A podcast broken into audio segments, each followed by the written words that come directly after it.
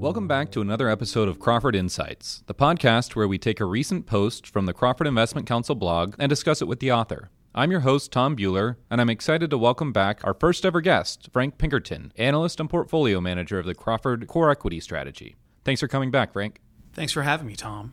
Today we'll be discussing pharma industry's D N A imparts quality.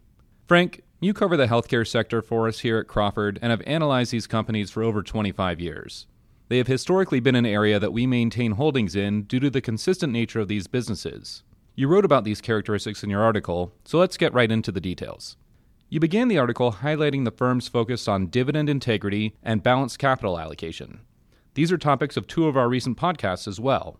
Let's start with dividend integrity. Please spend a minute or two reminding our investors of what dividend integrity is and why it's such a critical part of our research process. So for us, dividend integrity is the ability of a company to pay its dividend to investors consistently and increasingly over time. When we think of some of the characteristics there, these are all also uh, held by the pharmaceutical companies, are things like a strong balance sheet, sustainable profitability, consistency in profitability, and then also the ability for that dividend to be paid over time and to be increased. So, Tom, in addition to being high in dividend integrity, the pharmaceutical companies are very favorable capital allocators. They historically, or at least over the last two decades, have paid out between thirty to fifty percent of their free cash flow to shareholders in a mix of dividends and share repurchases. The companies also have a high inherent basis of R and D baked into their income statement.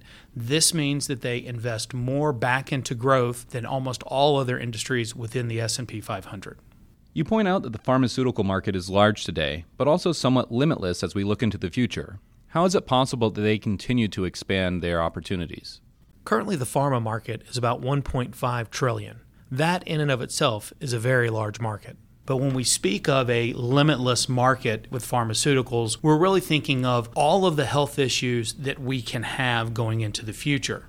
So, for example, there are conditions currently being treated that ten, fifteen, twenty years ago we thought were impossible to treat.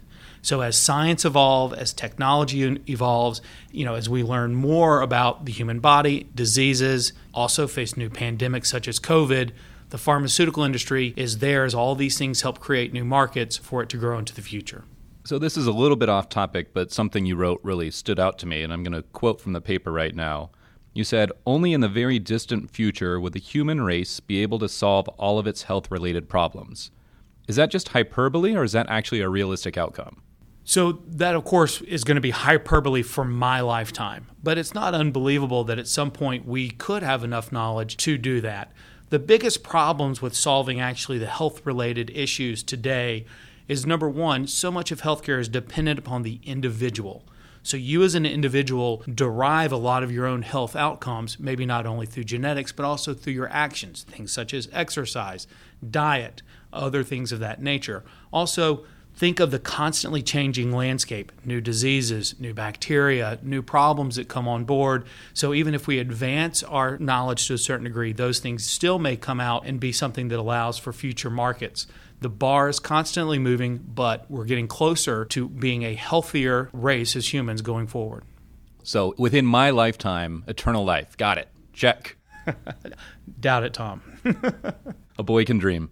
One of the other things you wrote about in the article was that it's going to take a while for scientists to figure all this out, but until they do that, there are future health issues that can be treated by pharmaceuticals. However, developing these treatments is complicated and costly.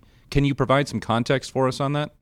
This is a great time for a little story. In my kind of career, I spent basically the first sixteen, seventeen years in what's called the sell side, which I worked at large banks, and we would do research on companies and helping the investment bankers and the trading desks. When I left that side of the business, I was able to actually invest in small companies. An ex-C F O from a company I'd followed, they were doing a round, I invested in it, showed up at their investor day. Afterwards, he and I were hanging out. The C E O came over, we got to talking. And it's really the first time I got to see the other side of a pharmaceutical company. So this is someone with about fifteen years of experience working at large banks in New York.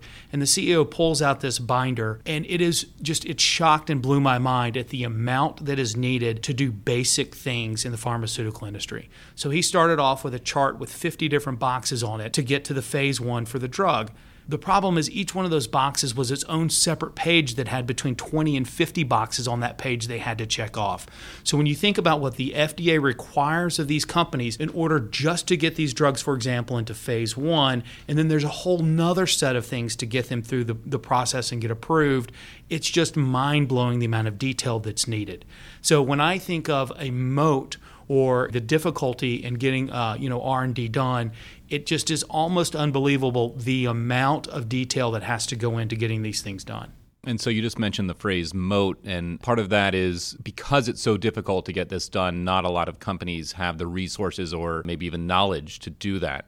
Can you talk about what a moat means for these companies and how that benefits them? Sure. So I guess the moat is is an old adage in finance, and you think of an old castle that has the watery moat around it, and that's the protection of the castle from invaders and knights and other things trying to come into the castle. In economics, we use moat pretty much the same way. It is the defense of a company. So if I'm a pharmaceutical company and I'm looking at all my competition out there, it's pretty established with the big players. For someone to come up from the very beginning, the very early stages, and actually actually get all the way to market, you're going to have to think about somewhere around two billion dollars is what they're going to need to get their first drug to market. Now, that's not only two billion dollars, it's probably somewhere around twelve years. And they're probably going to have somewhere around a ninety percent failure rate. So if you were to take a startup and say, I'm going to have this company, we're going to grow it into a large cap pharma company, it's really highly unlikely that that happens. We've had a few over the last two decades in the biotech area that have grown up and, and made it and come that way, but they're really not fully developed. They don't have all the aspects of R and D and other things that pharma has. The other big moats in the pharmaceutical world are intellectual capital. And this can be seen as both the cumulative knowledge held in all these pharma companies because they've been doing this research, they have these huge databases, they have this experience, but also the people knowledge that all of these companies possess. It's difficult to get a P H D in combinatorial chemistry. It's difficult to get an M D and then want to go and run trials. These people are employed at all these large cap pharma companies. They have not only huge intellectual capacity, but also experience that can't be replicated out in the real world. And then lastly, these companies hold goodwill. I know there's often negative media attention, but the physicians that have written prescriptions from these companies in the past that trust their salespeople, trust their marketing people, trust the outcomes of their studies, and the patients that take the drugs and have had good outcomes, that is goodwill that's built up that these companies have going forward that's very difficult to replicate. Yeah, there's a lot to that for sure. You mentioned in your article the idea of exclusivity, or the fact that a pharmaceutical company will have some protection from competition for a while. Can you talk about why that exists and what benefits it brings to the table for them? Sure. So exclusivity is basically the idea that society, or in this case, we're going to talk about countries or regions of the world, have said, it's so costly to bring these drugs to market that if you're going to spend all that money up front, we're going to allow a time that your drug is the only one that's allowed on the market in order for you to make back a higher return than what you invested. And the whole concept there is to make that money back so the excess money would then be spent on another research and development project to bring the next drug to market, either in the same indication that's better or in other kind of disease areas to continue to help society. So when we think about exclusivity, it's really kind of a regional focus. In the United States, base exclusivity is five years. And you say, wow, when I think of drugs in the U S, it's longer than that.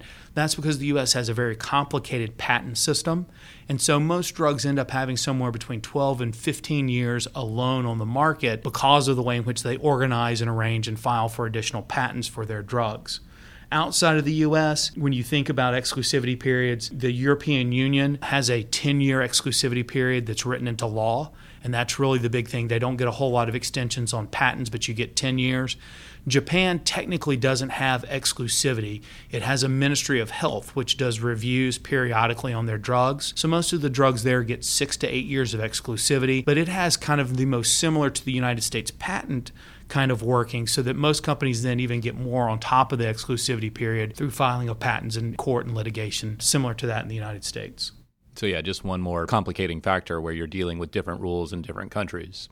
It's exactly right. It's funny though that while I just explained that and everyone's head was probably spinning, all of those rules and regulations allow for the pharmaceutical companies to have more consistent cash flows. So we as investors at Crawford, when we can look at these companies, we have a pretty good map into the future of how much a drug is going to sell, When that drug lose, loses exclusivity, history shows us how much it loses. We can then chart out the cash flows of the companies, relay that back to dividends, and say to ourselves, hey, this is a company we can own through this, or this is a company we need to avoid for our investors to make sure that they get not only share return, but also the uh, income through dividends uh, that they require. You mentioned the U S and its kind of exclusivity uh, structure. Why is the U S such an important market for pharmaceutical companies? Well, the the real answer to that, Tom, is price. So let's think about all the, the, the different geographies in, in the world. When we think about all the different geographies in the world, the United States is about forty-five or forty-six percent of the revenue currently on an annual basis. The next largest country after the U S is China at seven point five percent, and then Japan at about five percent. If you take all the countries in the European Union and you add them up, it's just under twenty percent. So Europe plus the big three, you're getting somewhere between seventy-five and eighty percent of all the revenue. But because the U S is so large at about forty-five percent of revenue, the difference there really is price. And most of the prices for these drugs are coming from the new drug approvals. Most of the new drugs that are coming out are in indications that are either very rare or things like oncology with very high science. And so from that standpoint, these drugs are priced at a higher point, and that's really what's driving the revenue in these countries. You also discuss in your paper the divestitures that pharmaceutical companies have undertaken over the years. Why have they historically invested in acquiring or building these ancillary businesses? And does it have to do with the cash flow that they're able to generate? So, Tom, yeah, the cash flow or the excess cash these companies have generated over the last fifty years have led them down many paths. But most of the areas where they've had what we call ancillary businesses, they've had them for a very specific reason. So, for example, companies like Lilly and Merck have a long history in the animal health business. Most of those animal health businesses were formed off of drugs that at one point Lilly and Merck either sold or researched into humans. Also, both of those companies have had vaccines over the long term. The vaccinations that are similar to humans can also be used in many of the animals. When you think of other businesses, many of the pharma companies held what were one time called pharmacy benefit management companies. These were companies that helped in reducing the price of drugs longer term. When that was deemed not reliable to be held within a pharma company because the P B Ms needed to negotiate and there was conflict of interest, those were all spun out. Other areas that have been very good, especially in the last fifteen years, is diagnostics. Most of the products that are brought to market now, it's not simply you go in and you have a fever, so they give you a drug. These are very complex medications that are either targeting gene mutations, targeting very specific traits for something like a bacteria or a virus, or with cancer, the very specific genetic code of the cancer. So you need a complex diagnostic test. A lot of the diagnostic businesses that are large today were formed inside pharmaceutical companies and have spun out over the last decades. The one really that remains is Roche has a very large internal diagnostic business. But that's one where the intellectual property and the know-how was within the pharmaceutical company. They built those businesses to help them get drugs approved in the future, but then realized they were better to be spun out. As I mentioned earlier, you and I did the very first podcast together, and it was actually on Johnson and Johnson's decision to spin off its consumer business. Can you give us an update on where that stands? Sure. So Johnson and Johnson's uh, business on the consumer side was named Kenvue. Uh, it did an initial public offering on May the fourth. After the recent quarter, J and J announced that the current shareholders could choose to swap their shares of Johnson and Johnson for a pro rata or an equivalent amount of Kenvue shares. And of course, they would get a seven percent discount, which means basically they would take about ninety-three dollars worth of Johnson and Johnson shares and they'd get one hundred dollars worth of Kenvue. This is basically J and J, I think, is doing the market a favor here because what they're trying to do is take their existing shareholders that would favor holding Kenvue and allowing them to get that at a discount. But then you are also having individuals and investors that want to own that stock. A lot of times these companies will take it and they'll just say, all J and J shareholders get X amount of shares and you're stuck with it. And then what you have is a lot of investors that want to buy and sell and move around over that first month. By doing it this way, I think what Johnson and Johnson's trying to do is, number one, reduce their own share count, and number two, make a stable platform of investors for Kenvue so that it can grow in the future. Interesting. Yeah, I haven't seen that type of structure before. Yeah, the the, the structures can vary. Uh, this is one that, sh- you know, I always say should because we don't know until it happens, but it's one that, you know, should work better given the larger size of the Johnson and Johnson shareholder base versus a smaller size of the Kenvue shareholder base. Are future divestitures something that we look at during our research process? The answer is we track all the ancillary businesses for these companies. And so, yes, we do. But I need to take a step back here and say that's really a secondary concern for us. So when we look at companies, we start with quality. Then we go to the dividend sustainability. Then we go to the dividend growth. Then we start digging into the financials and the business and the operations. And we really start with the main businesses and work our way out. There could be a time in the future where we look at a company and say, wow, they have an ancillary business or a secondary business, and it's undervalued and the street doesn't really recognize it. But we would have to like the primary business and be comfortable with the quality and the dividend payments before we would ever go and think about doing something with the ancillary businesses. Yeah, that makes a lot of sense to prioritize it that way. Why are pharmaceutical companies so well positioned to exhibit the characteristics of dividend integrity and display that balanced capital allocation? You know, the, the easy answer is kind of what we started with, and it's they've got a strong balance sheet, right? They can issue low-cost debt. They don't ever over-leverage themselves. They have predictable businesses. You know, they have very steady cash flows, and they pay dividends. But when we wrote this piece, our whole goal was to peel back those layers. I think it's sometimes in finance easy to go out and look at a bunch of numbers and say, oh, wow, the numbers look really, really good. We can buy this company. But what you have to understand is behind all those numbers that I just talked about and all those characteristics, there really are factors that we've talked about today. Extremely large market that's growing, one that can be almost endless, a very high spend on internal research and development that's going to continue to drive future growth, patent protection that allows them to charge rents, higher prices for their products for a certain period of time that then funnels back into the business for growth, and then ancillary businesses that really help them see the future, make investments in different ways, and potentially spend those off for even greater capital.